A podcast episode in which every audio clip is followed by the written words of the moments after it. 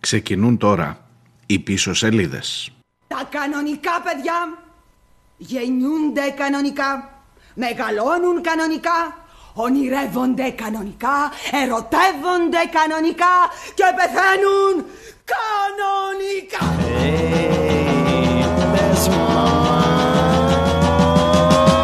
Πες μου τι γίνεται με εκείνα τα παιδιά που αν και γεννιούνται κανονικά δεν μεγαλώνουν κανονικά! Δεν ονειρεύονται. Κανονικά! Ούτε ερωτεύονται. Κανονικά! Πες μου μαμά. Πες μου αν πεθαίνουν Πες μου αν πεθαίνουν κανονικά! Πες μου αν πεθαίνουν Πες μου αν πεθαίνουν κανονικά! Πες μου αν πεθαίνουν Πες μου αν πεθαίνουν κανονικά! Πες μου αν πεθαίνουν Πες μου αν πεθαίνουν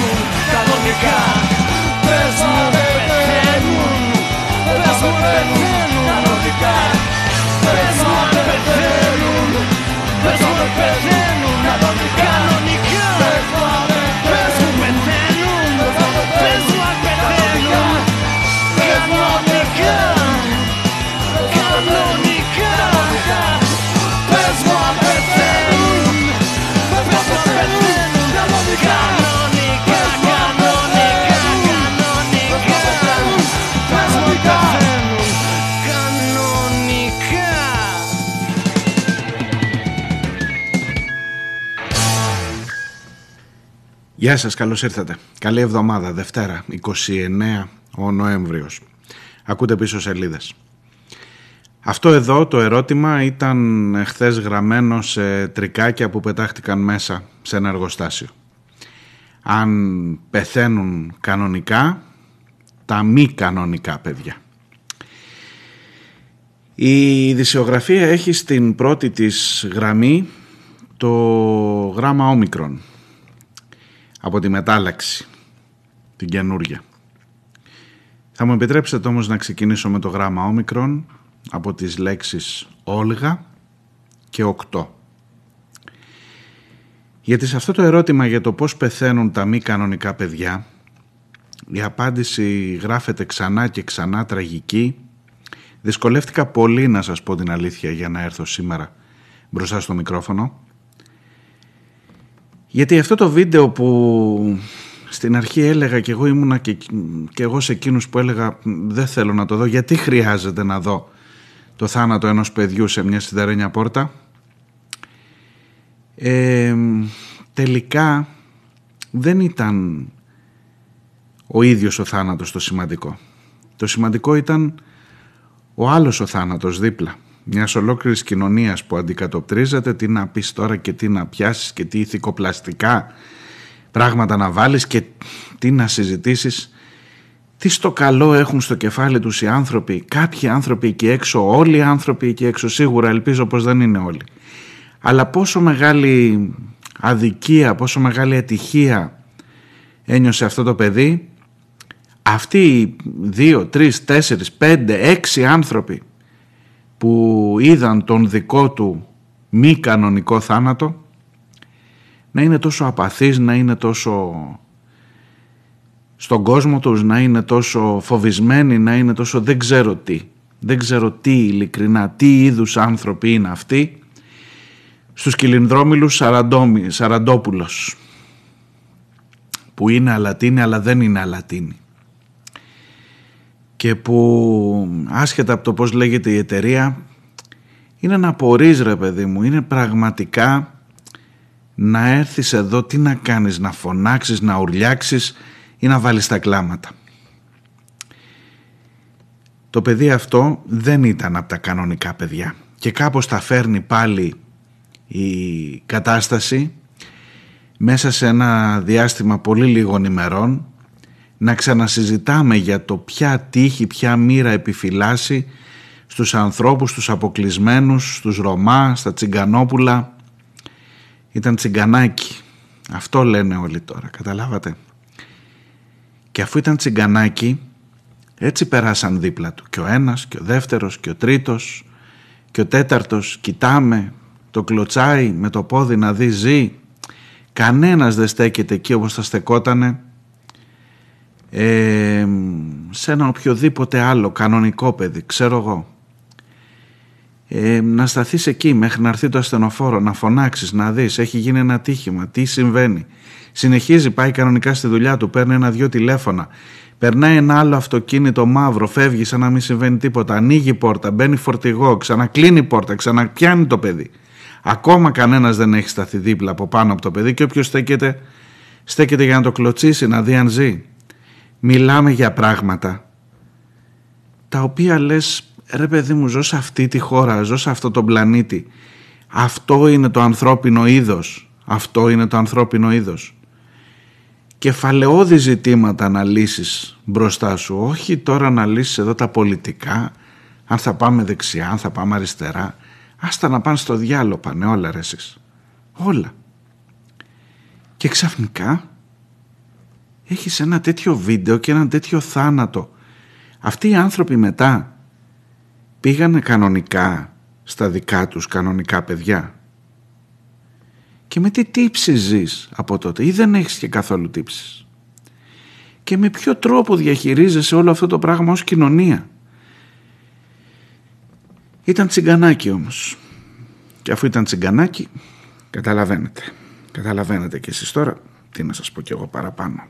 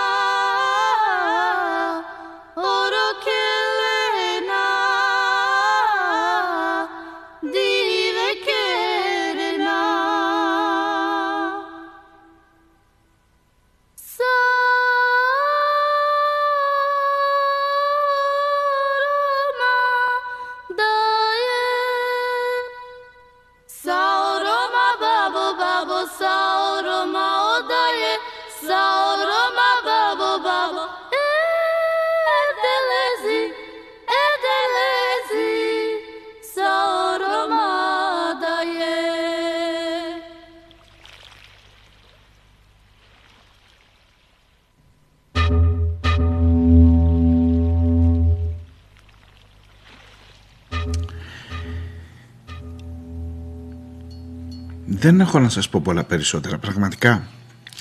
Οι, οι εικόνες αυτές ε, δεν ξέρω ειλικρινά δεν ξέρω πού μπορεί να φτάσει ο άνθρωπος από το φόβο του. Τους έχει φοβισμένους στην εταιρεία ο κύριος Σαραντόπουλος μην τυχόν και γίνει κάτι κακό και χάσουν τη δουλειά τους. Και είναι αυτό που να σε πάρει ευχή λόγος ακόμα και να χάσεις τη δουλειά σου αν έφταιγες που έκλεισε η πόρτα για να αφήσεις το παιδί να πεθάνει έτσι.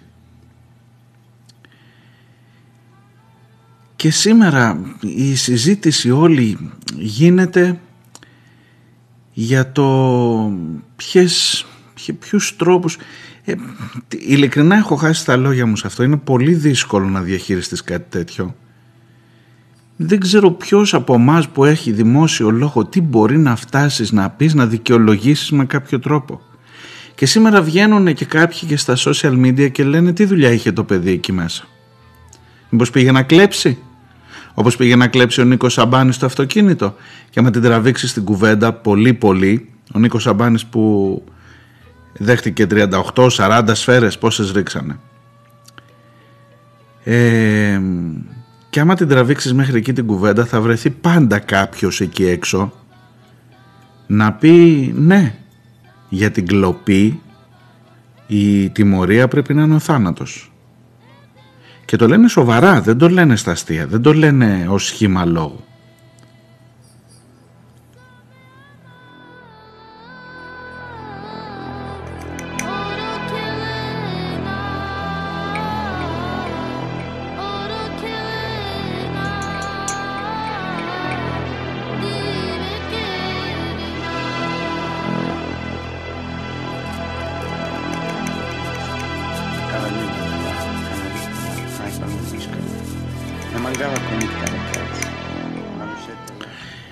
Πήγατε κανονικά μετά στα δικά σας τα παιδάκια, στο σπίτι;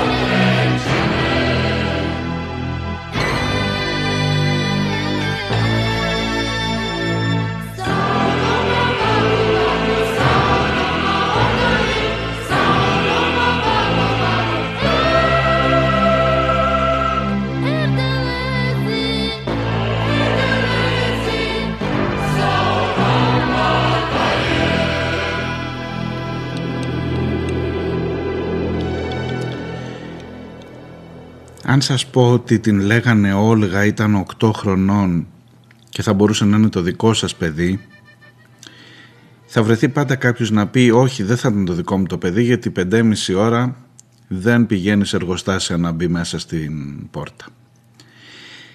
Και αν σας πω ότι μα ακριβώς για αυτά τα παιδιά που δεν έχουν τις ίδιες ευκαιρίες, που τα έχεις αφήσει στο περιθώριο, που δεν τα δέχτηκες στο σχολείο, που ήταν από εγκατελειμμένους, από, από γονείς που το είχαν εγκαταλείψει, που είχε μια γιαγιά μόνο, που, που, που, που όλα αυτά θα μου πεις κρίμα, ας μην ήταν. Το δικό μου το παιδί είναι ασφαλές. Το βράδυ στο κρεβατάκι του. Και δεν θα τη βρούμε την άκρη. Να συζητήσουμε.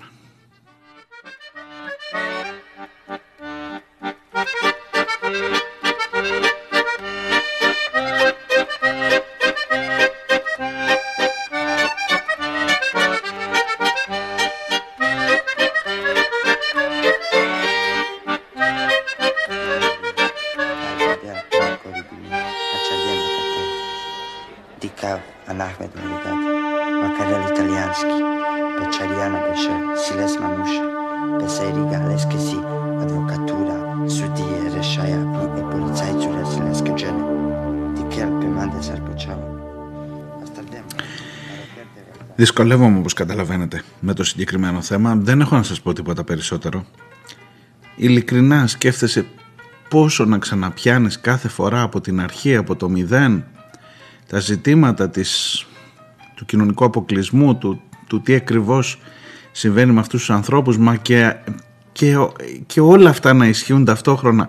Πώς μπορεί να φτάνει αυτό να είναι η απάθεια των ανθρώπων αυτών και η πόρτα που ανοίγει και ξανακλίνει και ανοίγει και ξανακλίνει λέει ο ιατροδικαστής όταν σφήνωσε το παιδί εκεί ε, στην ουσία του έσπασε τη σπονδυλική στήλη και ο θάνατος ήταν μαρτυρικός και παρόλα αυτά θα είχε τη δυνατότητα να ζήσει από ό,τι φαίνεται αν ήταν πιο γρήγορη η αντίδραση των ανθρώπων αλλά οι άνθρωποι περνούσαν, κοίταγαν και πήγαιναν στη δουλειά τους γιατί για να μην σε απολύσει γιατί για να μην φανείς κακός υπάλληλος; Γιατί για να μην δείξεις λίγη παραπάνω ανθρωπιά που μπορεί αύριο κάτι να...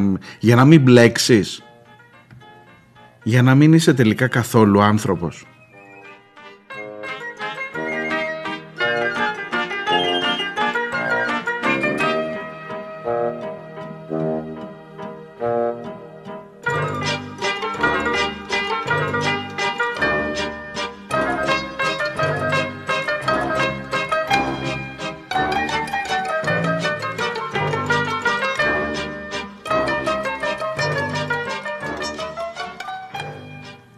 Σταματήσω εδώ για αυτό το θέμα.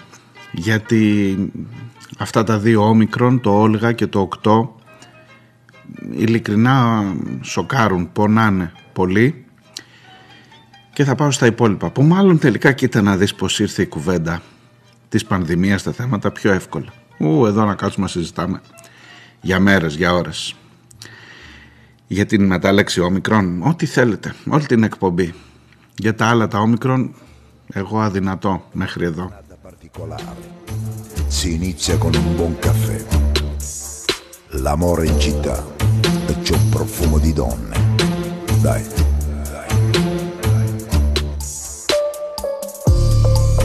Come la Sofia Lore o la Ornella Vannoni.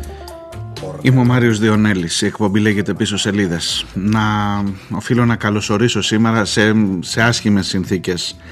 Γνωριζόμαστε, ελπίζω από αύριο τα πράγματα να είναι καλύτερα. Τους ε, ακροατές ε, τους βιωτής σωστά το λέω από την ε, βιωτία Λιβαδιά, Θήβα μέσω του ραδιοφωνικού σταθμού Σύριος 95,8 ακούτε και εσείς τις πίσω σελίδες κάθε μεσημέρι. Ε, σας καλωσορίζω στην παρέα των πίσω σελίδων και ευχαριστώ και τον Σύριο για την εμπιστοσύνη. Ελπίζω να έχουμε να πούμε πολλά και με εσάς.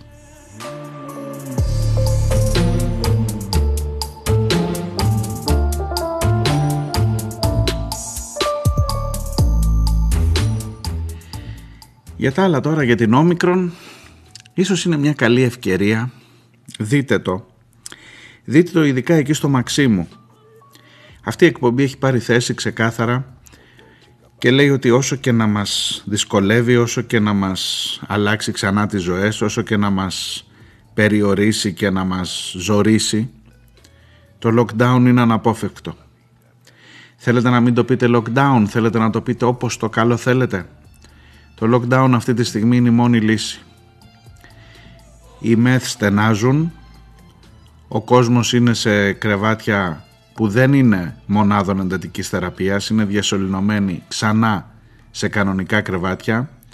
Τα κρούσματα είναι πάρα πολλά, οι θάνατοι είναι πάρα πολλοί και εσύ υπολογίζεις ότι την οικονομία μας, η οικονομία μας δεν αντέχει ξανά άλλο οικονομικό πλήγμα, άλλο πλήγμα. Μπορεί και να μην απέχεις πολύ από αυτόν εκεί που λέει ότι η ζωή ενός παιδιού δεν μετράει το ίδιο με το να κρατήσω εγώ τη δουλίτσα μου και να μην μπλέξω. Μπορεί να, να εκπαιδεύεις εσύ τέτοιους ανθρώπους με αυτή τη στάση. Δεν είναι δυνατόν μπροστά σε μια καταστροφή αυτού του τέταρτου κύματος και όταν λέω για καταστροφή μιλώ για ανθρώπινες ζωές εσύ να υπολογίζεις την οικονομία. Και στο λέει άνθρωπος που σίγουρα και όλοι μας, όλοι μας θα ζοριστούμε μόνο ένα τσάκ να κάνει να κλείσει στα σχολεία. Έχει ξανά η ζωή μας ανατραπεί και έχει μπει σε, μια, ε, σε ένα φαύλο κύκλο με τηλεκπαιδεύσεις, με αυτά όλοι το φοβόμαστε, αλλά, αλλά φαίνεται να είναι απαραίτητο και όχι μόνο για τα σχολεία, ίσως όχι τόσο για τα σχολεία, όσο για, τα υπό, για τις υπόλοιπες δραστηριότητες. Έχεις αποτύχει παταγωδός, έχεις ονομάσει την πανδημία πανδημία ανεμβολίαστον, δεν μου διευκρινίζεις αν ως πανδημία ανεμβολία στον εννοείς και τους 40.000 αστυνομικούς και τους παπάδες και όλες τις κατηγορίες τις οποίες θεωρείς ψηφαλάκια σου και δεν τις έχεις πιέσει όσο χρειάζεται να τις πιέσεις. Δεν μου διευκρινίζεις αν όταν λες ε, δεν θα έχω μέτρα για τους εμβολιασμένους, λαμβάνεις υπόψη σου τις φωνές των γιατρών που λένε ότι και οι εμβολιασμένοι θα έπρεπε να ελέγχονται συνεχώς και ότι ο παραλογισμός του πιστοποιητικού που λέει εντάξει εμβολιάστηκες σπέρνα δεν τρέχει τίποτα είναι αυτός που δημιουργεί την πολύ μεγάλη γιατί μεταδίδουν και οι εμβολιασμένοι. Δεν με πείθεις καθόλου ότι το τελευταίο μίλι που μου το έχεις πει ένα χρόνο πριν σχεδόν κρατάει τόσο πολύ και δεν φταίς εσύ. Δεν με πείθεις καθόλου για το ότι η Ελλάδα για τους λόγους ε, για το ότι είναι τυχαίο ίσως ότι η Ελλάδα είναι η πρώτη σε ρυθμούς θανάτων σε όλη την Ευρωπαϊκή Ένωση. Δεν με πείθεις καθόλου για το ότι τα μέτρα που πήρες ήταν τέτοια που να μπορέσουν ειλικρινά πραγματικά να ανακόψουν την πανδημία. Και σήμερα είσαι εδώ και ακόμα συζητάς σε επικοινωνιακό επίπεδο αν το lockdown θα μας χρειαστεί. Και μπαίνει από πάνω το θέμα των ποσοστών, το θέμα της κοινωνικής αποδοχής, το θέμα της ενδεχόμενης κάλπης που κάπου στο βάθος μπορεί να αχνοφαίνεται και όλα αυτά ζυγίζονται με την άλλη πλευρά της ζυγαριάς να έχει πάνω ανθρώπινες ζωές. Και βγαίνουν πιο βαριά ξανά ξανά η οικονομία, οι κάλπες, οι εκλογές βγαίνουν πιο βαριά από τις ανθρώπινες ζωές δυστυχώς εσύ εκπαιδεύεις ανθρώπους σαν αυτούς στους κυλινδρόμιλους Σαραντόπουλου. Εσύ τους εκπαιδεύεις ως πολιτεία να φέρονται έτσι.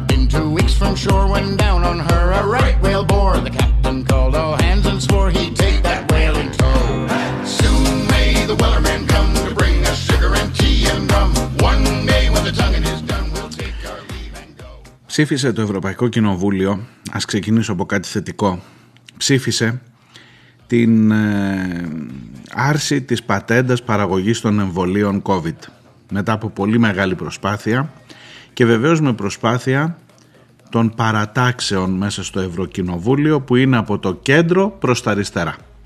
Γιατί από το κέντρο προς τα δεξιά η λογική είναι να μην πειράξουμε τα έσοδα των εταιριών. Το ξαναλέω, εσύ εκπαιδεύεις τους ανθρώπους του είδους, αυτού του είδους που προσπερνά νεκρούς και κάνει ότι δεν βλέπει. Αρκεί να είναι καλά η δουλίτσα μας, το σπιτάκι μας, το μαγαζάκι μας.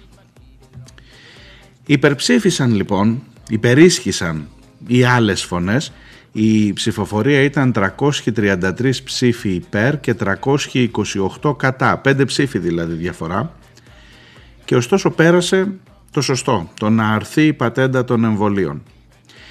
Ε, βεβαίως από το να αρθεί τώρα μέχρι το να μπορέσουν να φτιαχτούν εμβόλια εκείνο που έπαιξε ρόλο σας διαβάζω από ένα δημοσίευμα στο TVXS του Ευρωβουλευτή του Στέλιου του Κούλογλου ε, που ευτυχώς, ευτυχώς γιατί εκεί στο, στο ΣΥΡΙΖΑ υπάρχει και ο Γεωργούλης, υπάρχει και, να μην τα ξαναπιάσω τώρα, ο Πέτρος Κόκαλης, πάντα υπέρ του λαού ο Πέτρος Κόκαλης, μην το ξεχνάτε.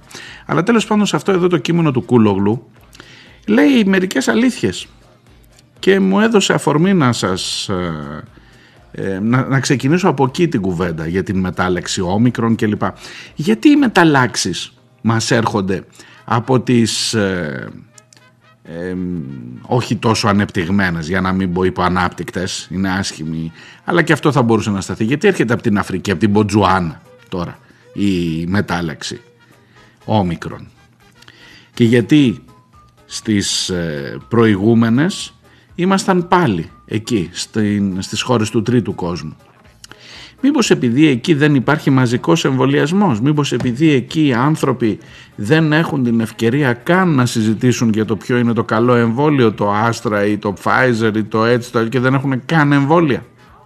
Μήπως γιατί εκεί σε αυτές τις χώρες του κόσμου πάλι, πάλι λειτουργεί σε παγκόσμιο επίπεδο ο κοινωνικός αποκλεισμός, ο φτωχός νότος, ο πλούσιος βορράς. Το πλούσιο βόρειο ημισφαίριο, το φτωχό νότιο ημισφαίριο. Και μήπως τελικά, αφού πλέον οι μετακινήσεις των ανθρώπων είναι παγκόσμιες και δεν είμαστε στα χρόνια του Κολόμβου που ήθελες τρεις μήνες να πας να βρεις την Αμερική και πας σε τρεις ώρες από τη μία πλευρά του κόσμου στην άλλη. Μήπως τελικά δεν είναι προς το συμφέρον σου εσένα αναπτυγμένε κόσμε να τους αφήνεις αυτούς εκεί να πεθαίνουν γιατί οι μεταλλάξεις εκεί γεννώνται, εκεί γεννιούνται οι καινούργιες μεταλλάξεις αφού κυκλοφορεί ο ιός και κάνει πάρτι και μήπως θα χτυπήσεις το ξερό στο κεφάλι να δεις το νιονιό σου μέσα αν έχει μείνει τίποτα που να πεις ότι ρε παιδί μου αν εκεί τους δώσεις τσάμπα εμβόλια ή φτηνά εμβόλια τελικά θα σώσεις το δικό σου το τομάρι το ανεπτυγμένο τομάρι και γίνεται μια κουβέντα που σας είπα κατέληξε σε αυτή την ψηφοφορία στο Ευρωκοινοβούλιο που επιτέλους είπαν ναι από το να πει ναι το Ευρωκοινοβούλιο μέχρι το να έρθει η πατέντα είναι τεράστια απόσταση. Μην έχετε αυταπάτε, αλλά τουλάχιστον είναι μια θετική εξέλιξη. Ναι, οι ευρωβουλευτές της Νέας Δημοκρατίας ψήφισαν όχι. Γιατί είμαστε με τους άλλους εμείς. Καταλαβαίνετε, με τις εταιρείες. Όταν γυρίσουμε στο δεύτερο μέρος θέλω να σας πω για τα υπέροχα στατιστικά στοιχεία της κυρίας Κεραμέως για το πόσο λίγα είναι τα παιδιά μας που έχουν κολλήσει κορονοϊό στο σχολείο. Περιμένετε λιγάκι και έρχομαι.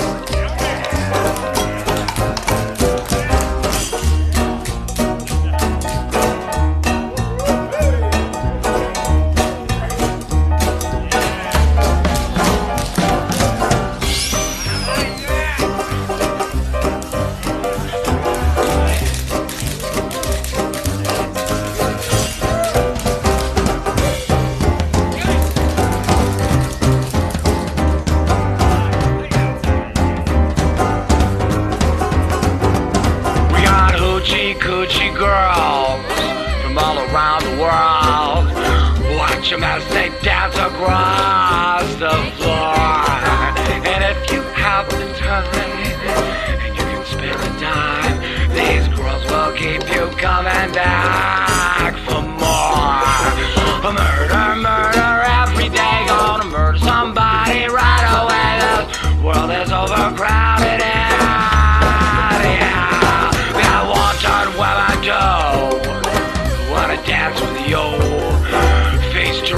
Thighs of. Oh, ladies and gentlemen, esteemed members of cultured society, Circus Contraption is proud to present, for your libidinous gustitation, an exotic array of talented thrill seekers performing a cunning array of stunts. Our first little lady is a killer with style, who's left a trail of scorned suitors in her wake, taking from each and every one a hat as a souvenir. The next, as American as apple pie as a stiletto, she hypnotizes hopeless humans, hurling hoops with hips and hands. And now, if ever an angel descended from the heavens, our next performer is it. She is a true assassin of the heart. And finally, a steamy, aggregated gypsy veil dancer, a stateside Broadway hoofer who has tamed each one of Alibaba and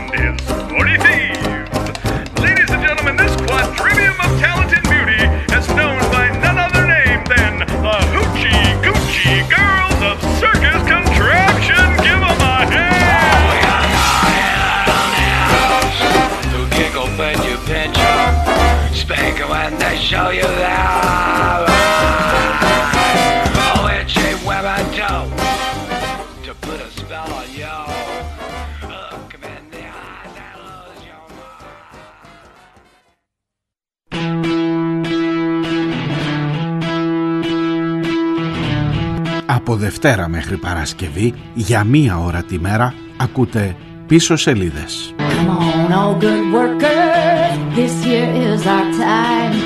Now there's folks in Washington who care what's on our minds.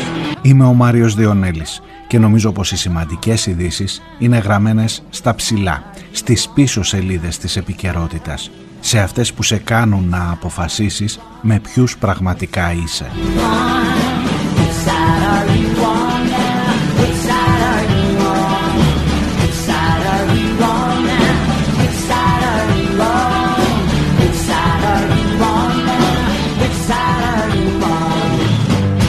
Σας περιμένω Δευτέρα με Παρασκευή για μία ώρα κάθε μέρα. Πίσω σελίδες.gr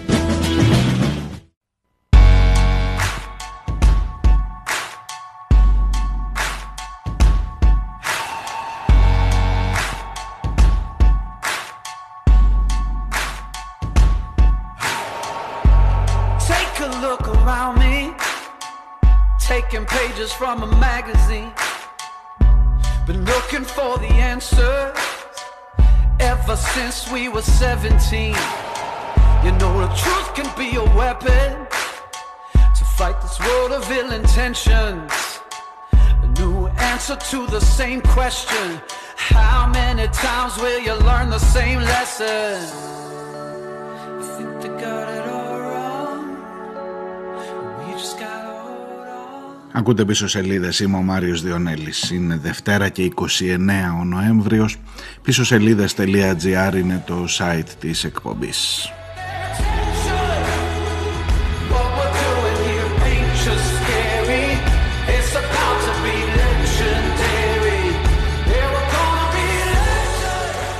Στο πίσω σελίδες.gr μπορείτε να βρείτε και τους τρόπους με τους οποίους επικοινωνείτε με την εκπομπή. Θα χαρώ να πάρω και τα επόμενα δικά σας μηνύματα. Έχω ήδη κάποια. Θα προσπαθήσω να τα βάλω σήμερα όπως σας είπα σε μια δύσκολη εκπομπή που ε, αναρωτιέται, αναρωτιέται πού είναι, πού είναι χαμένη η ανθρωπιά μας, ο άνθρωπος ο ίδιος σαν είδος σε αυτό το πλανήτη και αν αυτό είναι που κατάφερε φτάνοντας εδώ μετά από τόσα εκατομμύρια χρόνια να βλέπει δίπλα του να πεθαίνει ένα παιδί και να μην κάνει τίποτα μάλλον δεν τα κατάφερε και πολύ καλά. Είπα πριν για να μην μπλέξεις τώρα κοίτα να δεις τώρα που, τι, τι άλλη κουβέντα ξεκινά από αυτό τον θάνατο Είπα πριν ότι είναι η κυλινδρόμηλη Σαραντόπουλη που είναι αλατίνη αλλά δεν είναι αλατίνη γιατί χθες το βράδυ υπήρξε ανακοίνωση από την εταιρεία την Αλατίνη θα μου πεις τι με νοιάζει εμένα τώρα ποια εταιρεία και λοιπά. Και μπλέκεις και εσύ αυτό. Τι να σας πω τώρα τι να σας πω. Η Αλατίνη λοιπόν άντε να τα πω να είμαι δίκαιος να μην, ε, μην πέσουν οι πωλήσεις, παιδιά. Μην πέσουν οι πωλήσεις γιατί δεν κάνει. Κρίμα είναι κρίμα είναι. Να μην την πληρώσει λέει η κανονική Αλατίνη γιατί είναι άλλη Αλατίνη του Σαραντόπουλου. Και είναι στα δικαστήρια τώρα η μία Αλατίνη με την άλλη Αλατίνη και δεν φταίμε εμείς για το θάνατο του παιδιού. Πού πήγες και έμπλεξες κοριτσάκι μου; Πού πήγες και έμπλεξες; Κρίμα ρε γαμώτο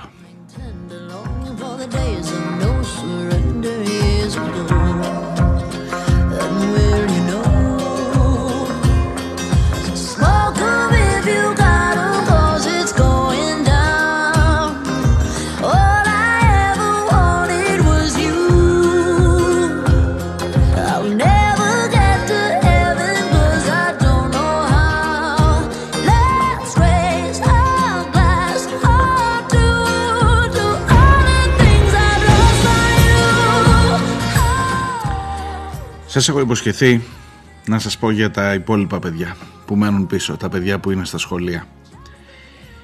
Τα παιδάκια σαν την Όλγα μάλλον δεν φτάνουν μέχρι το σχολείο. Οπότε ξανάρχεται η κουβέντα. Τα κανονικά, τα δικά μας και τα άλλα παιδιά. Να σας πω και για τα δικά μας. Εδώ. Ναι, μη σας ξενίζει, έτσι είναι τα πράγματα. Υπάρχουν οι οικογένειες, υπάρχουν τα κανονικά παιδιά και υπάρχουν και οι Αγιάννηδες που μπορεί να μπήκανε, οι Γιάννηδες Αγιάννηδες που μπορεί να μπήκαν να κλέψουν ένα ψωμί από τον κυλινδρόμηλο του Σαραντόπουλου ή καναλεύρι ή τι, ξέρω εγώ. Γιατί αυτή είναι τώρα η κατηγορία.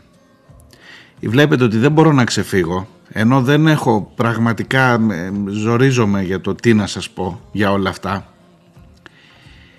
με, με, με αναστατώνει, με βγάζει από τα ρούχα μου εκείνος που λέει μα μπήκε για να κλέψει άρα, άρα τι ρε.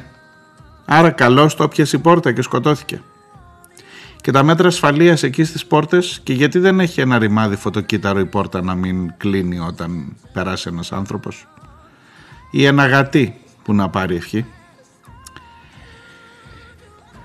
Έρχομαι στα δικά μας τα παιδιά η κυρία Κεραμέως έχει στατιστικά στοιχεία που αποδεικνύουν ότι δεν υπάρχει κορονοϊός στα σχολεία.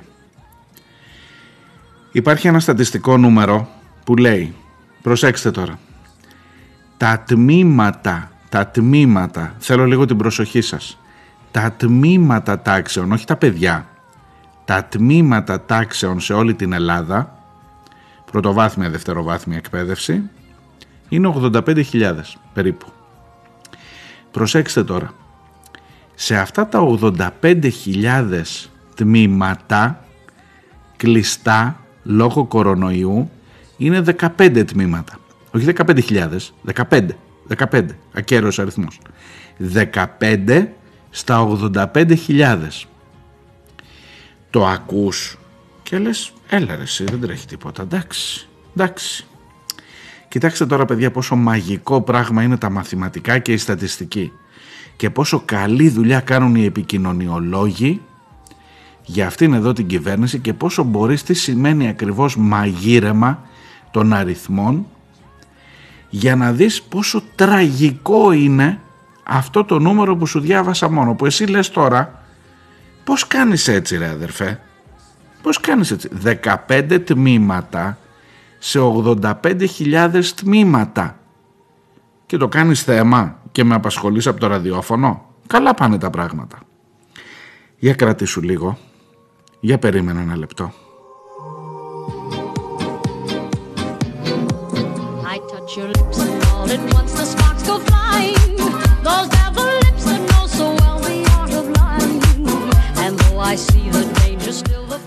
Αν έχεις ακούσει πίσω σελίδες για καιρό, θα θυμάσαι ότι ένα από τα βασικά ζητήματα που έχουμε βάλει σε αυτή την εκπομπή είναι εκείνο το 50 συν 1. Το 50 συν 1 του, της δεδηλωμένης που λέγαμε λίγο κοροϊδευτικά. Να πιάσει ο κορονοϊός πλειοψηφία μέσα στην τάξη. Τα 15 τμήματα στα 85.000 είναι αυτά στα οποία τελικά τα κρούσματα έφτασαν το 50 συν 1 των παιδιών. Το 50 συν 1% των παιδιών. Δηλαδή αν το τμήμα έχει 20 παιδιά, να αρρώστησαν τα 11. Και τα 11 ταυτόχρονα. Πρόσεξε να δεις. Ούτε στις πιθανότητες του Τζόκερ δεν βρίσκεις τέτοια δυσκολία για να φτιάξεις ένα, ένα καλό συστηματάκι ώστε να έχεις σίγουρη την επιτυχία. Πρόσεξε τώρα. Υπάρχουν μόνο 15 τμήματα σε όλη την επικράτεια στα οποία ο κορονοϊός έπιασε ταυτόχρονα τα μισά παιδιά του τμήματος συν ένα. Για να το κάνεις αυτό, για να φτάσεις σε αυτό το νούμερο, πάει να πει ότι γύρω γύρω έχει υπάρξει μια ολόκληρη καταστροφή ήδη και ξεκινάει και αυξάνεται με πολύ γρήγορους ρυθμούς παρόλο που στην αρχή της χρονιάς τα τμήματα ήταν 0, ήταν 1, ήταν 2, ήταν 4. Τώρα το 15 είναι ένα τεράστιο νούμερο.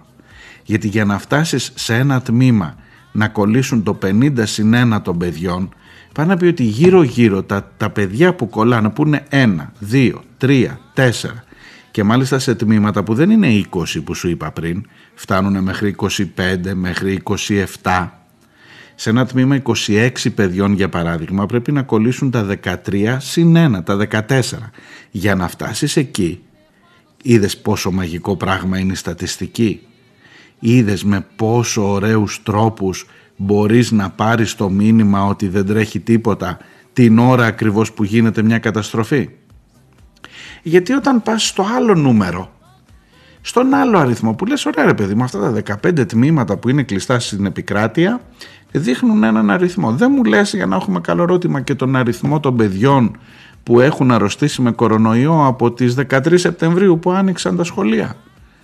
Το, το έχεις κάπου πρόχειρο; Το έχεις κάπου πρόχειρο; into ashes. My whole world crashes without your kiss of fire. My whole world crashes without your kiss of fire. Το έχω πρόχειρο. Είναι 72, είναι πάνω από 72.000 κρούσματα σε παιδιά. Σε παιδιά από την ηλικία των 6 μέχρι την, που πάνε σχολείο, από τα 4 μάλλον που πάνε σχολείο προνήπιο, μέχρι τα 17 που φτάνουν να αποφυτίσουν, 17-18 από το Λύκειο, τα παιδιά που μέχρι στιγμής έχουν νοσήσει με κορονοϊό είναι 72.000 από τις 13 Σεπτεμβρίου. Μήπως τώρα σου φαίνεται λίγο μεγαλύτερο το νούμερο 15 στα 85.000 και μήπως μπορείς να κατανοήσεις τι σημαίνει αυτό; Θα μου πεις ήρθες εδώ να μου κάνεις μαθηματικά; Κάμα χρειαστεί να κάνουμε και μαθηματικά. Δεν, είναι, δεν ήταν ούτε το φόρτε μου ήταν στα, στο σχολείο σας το ομολογώ. Αλλά που να πάρει ευχή την κοροϊδία την παίρνεις χαμπάρι. Δεν θέλει και πολύ μυαλό για να την πάρεις χαμπάρι την κοροϊδία. Και επίσης αν δεις αυτά τα 72.000 κρούσματα πώς κατανέμονται πώς κατανέμονται από τις 13 Σεπτέμβρη, πώς ήταν το Σεπτέμβρη, πώς ήταν τον Οκτώβρη, πώς ήταν τον Νοέμβρη που τελειώνει όπου να είναι, δείχνει ότι η κατάσταση είναι πάρα πολύ πιο αυξημένη. Δηλαδή, το ποσοστό που αντιπροσωπεύουν τα κρούσματα αυτής της ηλικίας επί του συνόλου και από την αρχή της πανδημίας, σας διαβάζω από το ΑΒ. το site του για τα εκπαιδευτικά θέματα. Έφτασε το 16,4% των παιδιών, αυτό σου αρχίζει να σου φαίνεται λίγο μεγαλύτερο, το 16,4% των παιδιών του σχολείου, έχουν, των σχολείων όλων έχουν νοσήσει, την ώρα που την 1η Νοεμβρίου στην αρχή αυτού του μήνα ήμασταν στο 14,9 δηλαδή αυξήθηκε κατά 1,5% σε λιγότερο από ένα μήνα και τον Οκτώβριο ήταν πιο πίσω και τον Σεπτέμβριο ήταν πιο πίσω. Ο ρυθμός που αυξάνονται τα κρούσματα και στα σχολεία είναι ραγδαίος. Αλλά εσύ είσαι στην θέση δεν πρόκειται να ξανακάνουμε lockdown γιατί δεν το αντέχει η οικονομία. Μάλιστα. Ξαναλέω, εσύ τους φτιάχνεις αυτούς που περνάνε δίπλα από ένα νεκρό παιδί και κάνουν ότι δεν βλέπουν ή που νοιάζονται περισσότερο για τη δουλίτσα τους παρά για την ανθρώπινη ζωή.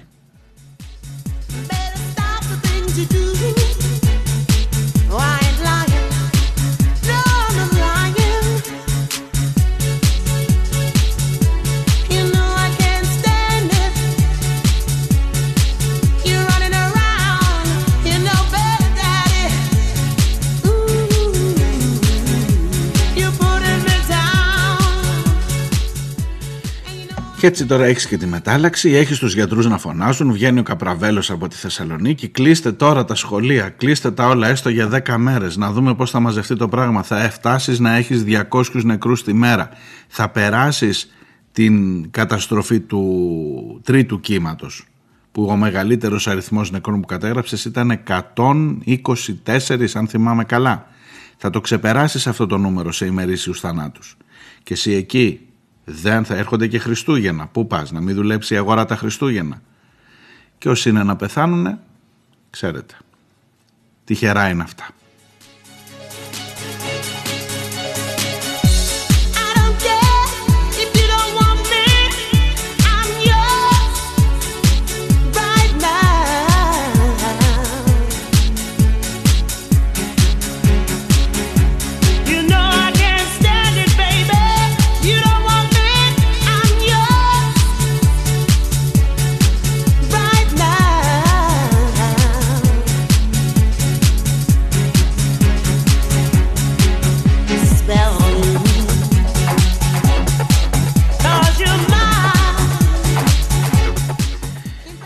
Στα δικά σας μηνύματα για τα θέματα της πανδημίας ε, στις διαφωνίες εντοπίζω έχω πάρει ένα πολύ μεγάλο μήνυμα από τον Χρήστο ε, στις διαφωνίες εντοπίζω εκεί είναι τα πιο ενδιαφέροντα μου λέει διαφωνώ ότι πέθαναν άνθρωποι από το Άστρα Ζένεκα ή οποιοδήποτε εμβόλιο. Δύο δισεκατομμύρια δόσεις έχουν γίνει μέχρι στιγμής με το συγκεκριμένο.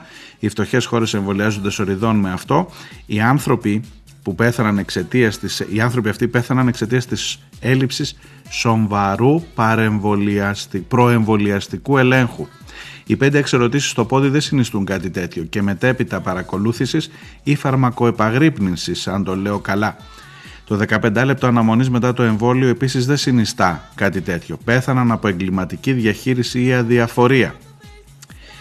Ε, οι επιστήμονες στο εξωτερικό εδώ και μήνες φωνάζουν ότι ειδικά αυτοί που έχουν ιστορικό θρομβώσεων αυτοί είναι που πρέπει οπωσδήποτε να εμβολιαστούν γιατί αν προλάβει ο ιός οι θρομβώσεις κάνουν πάρτι. Ε, Χρήστο έχεις δίκιο ότι δεν ελέγχθηκαν καλά αλλά σε αυτό το σύστημα είμαστε. Σε αυτό το σύστημα είμαστε όταν έλεγα για το Άστρα και ειδικά για τις περιπτώσεις στην Κρήτη, το θυμάστε, στη Λέσβο που πέθανε γυναίκα, στη Θήβα που πέθανε γυναίκα από το Άστρα Ζένεκα. Ναι, αν είχαμε καλύτερη προεμβολιακή πολιτική θα είχαμε γλιτώσει, θα είχαμε ελέγξει καλύτερα τους ανθρώπους αυτούς.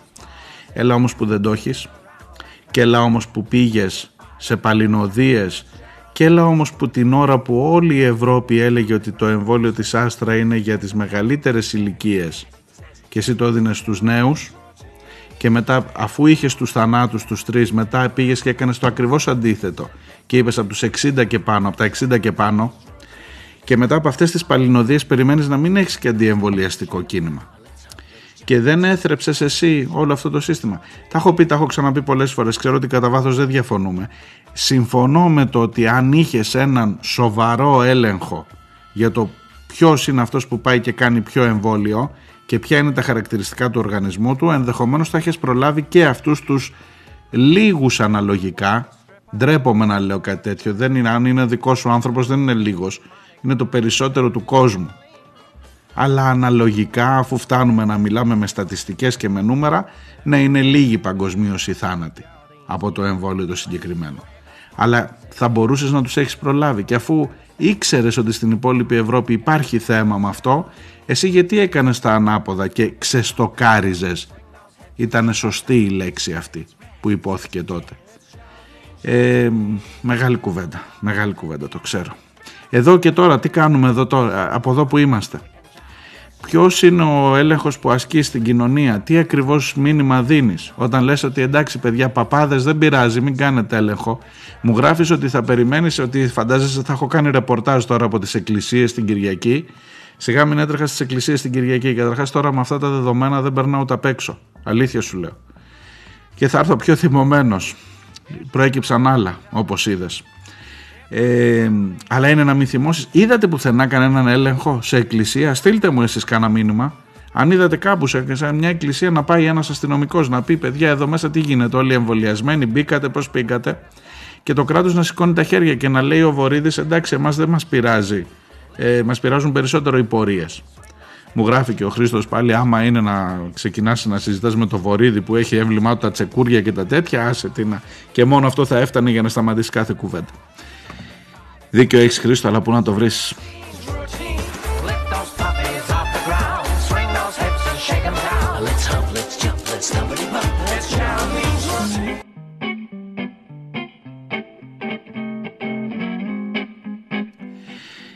Άλλο μήνυμα πάλι με διαφωνίες για την εκπομπή της Παρασκευής όπου έκανα, ίσως έκανα λίγο παραπάνω καλαμπούρι με το, με το θέμα λάδι Ολυμπίας και τσιπούρες σαλαμίνας και νεράκι μαραθώνα.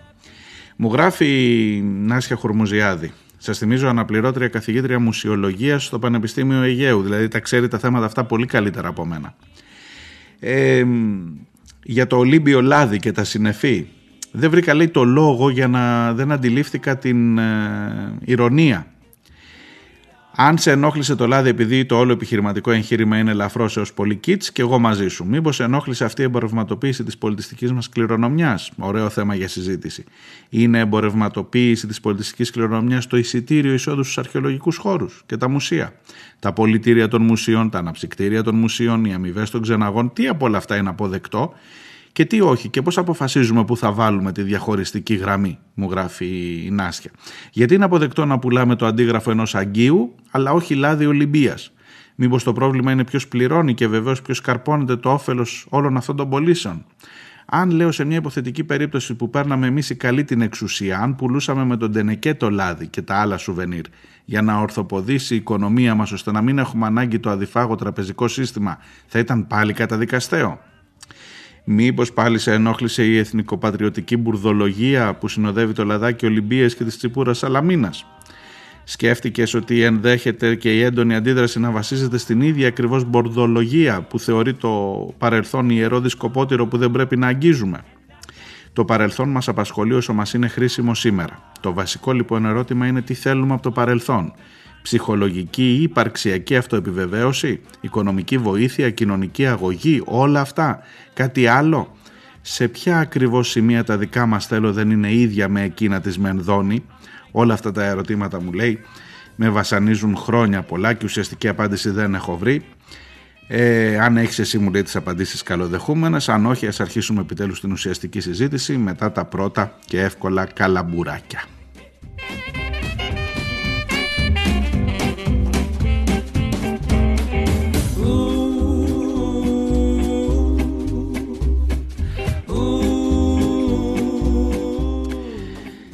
Να σου ομολογώ ότι με προβλημάτισες με αυτό. Έχω όμως νομίζω μία... Ίσως, ίσως επειδή δεν είμαι ειδικός, ίσως να με βοηθάει καμιά φορά να έχω πιο ξεκάθαρη άποψη. Γιατί εγώ όταν διαβάζω μια είδηση ότι θα πουλήσουμε λάδι Ολυμπίας, πρόσεξε, η φράση του Μητσοτάκη ήταν «Δεν φαντάζεστε σε τι τιμή θα πουλήσουμε το λάδι Ολυμπίας». Εγώ λέω ότι κοροϊδεύεις. Γιατί όταν μου λες αν πουλάω ένα αντίγραφο Αγγείου, μπορεί αν ήμασταν σήμερα, αν συζητούσαμε την περίοδο που ξεκίνησε το πρώτο αντίγραφο Αγγείου, να έλεγα το ίδιο. Μα καλά τώρα θα φτιάξετε αντίγραφα των Αγγείων να τα πουλάτε. Αλλά εν πάση περιπτώσει, όταν πουλάς ένα αντίγραφο, δεν πουλάς το υλικό του αντιγράφου, πουλάς αυτό που δείχνει, που απεικονίζει, αν καταλαβαίνω καλά. Άρα λοιπόν κατά μία έννοια έχεις μία αποτύπωση αυτού που πέρασε, που είδες στο μουσείο, αυτού που βρήκες και του δίνεις να το πάρει μαζί. Το λάδι της Ολυμπίας που θα πουλάει καλύτερα από το λάδι, τι να σου πω, δίπλα της Μεσσηνίας, επειδή είναι μέσα στον αρχαιολογικό χώρο, έχω την εντύπωση ότι είναι κοροϊδία. Δηλαδή αν ισχύει αυτό, ειλικρινά το λέω και δεν ήταν καλαμπούρι, αν ισχύει ότι το λάδι της Ολυμπίας είναι καλύτερο, είναι πιο, έχει αρχαία, αρχαία υπόσταση, τότε και η τσιπούρα της Αλαμίνας που είναι παρόλο που είναι στο Σαρονικό που είναι θεοβρώμικος, αφού είναι στα ίδια νερά που έγινε η ναυμαχία, λέω και εγώ ναι, αυτό ήταν το καλαμπούρι μου, ναι. Να πουλάμε και τσιπούρες Σαλαμίνας. Θέλω να πω ότι δεν μπορώ να αντιληφθώ γιατί είναι καλύτερο και πιο ακριβό το λάδι της Ολυμπίας την ώρα που είναι λάδι. Επειδή το άλιφαν λέει η Μενδόνη, οι Ολυμπιονίκες στα κορμιά τους πριν μπουν στο στίβο. Και άμα έρθει με συνεία από δίπλα και σου πει οι δικοί μας αθλητές που πηγαίνανε δίπλα στην Ολυμπία πηγαίνανε με το δικό τους κιτ αλήματος και είχαν μεσηνιακό λάδι. Γιατί να είναι το... Μου φαίνεται γελία η κουβέντα αυτή. Εάν είναι να τα βγάλουμε τα λεφτά έτσι, ποτέ να μην τα βγάλουμε. Το ότι φτάσαμε το εισιτήριο στην Ακρόπολη 20 ευρώ και στην Γνωσό 15, το ότι αρχίζουμε να δίνουμε την Ακρόπολη για να πηγαίνει να κάνει ο Κούτσι, ε, πώς το λένε, επιδείξεις μόδας, το ότι γενικώ το έχουμε πάρει όλο αυτό το πράγμα στραβά, είναι νομίζω κάτι που δεν θα, συμφ... δεν θα διαφωνήσεις κι εσύ. Αλλά υπάρχει και ένα όριο που να πάρει ευχή, υπάρχει και μια γραμμή, δηλαδή από εδώ είναι η εμπορευματοποίηση, την οποία μάλλον δεν μπορούμε να την αποφύγουμε, και από την άλλη είναι η γελιότητα, είναι το κίτς όπως λες και εσύ, είναι δεν, δεν μου φτάνει μέχρι εκεί. Δεν, δεν, δεν, δεν πάει μέχρι εκεί το μυαλό μου. Μπορεί, ξέρω εγώ, μερικά πράγματα σιγά σιγά να τα συνηθίζουμε. Όχι, αν ήταν να πληρώσουμε με ντενεκέδες λάδι το χρέος της Ελλάδας, ποτέ να μισώσουμε να το πληρώσουμε. Γιατί είναι, είναι η δημιουργική λογιστική με την οποία μπήκαμε στην ΟΝΕ, ξέρω εγώ. Είναι το, το να πουλάς τα βρουδάκια με τίμιο ξύλο. Που ήμουνα μικρός, θυμάμαι και έλεγα ρε παιδί μου, ο Χριστός πρέπει να ήταν πολύ τεράστιος άνθρωπος γιατί τόσο τίμιο ξύλο που έχουν όλα αυτά τα χιλιάδες σταυρουδάκια πόσο μεγάλος ήταν αυτός ο σταυρός πια. Και αρχίζεις να πηγαίνεις σε φάση νερό καματερού κατάλαβες. Και κάπου εκεί εγώ το χάνω. Γι' αυτό λέω βάζω μια γραμμή και λέω ότι μέχρι την εμπορευματοποίηση μπορώ να συζητήσω πολλά παρόλο που διαφωνώ με πολλά αλλά στη γελιοποίηση δεν θα υπησέλθω. Έτσι με πολύ γρήγορες ήθελα να στα γράψω και σε mail αλλά δεν πρόλαβα και στα λέω τώρα από το ραδιόφωνο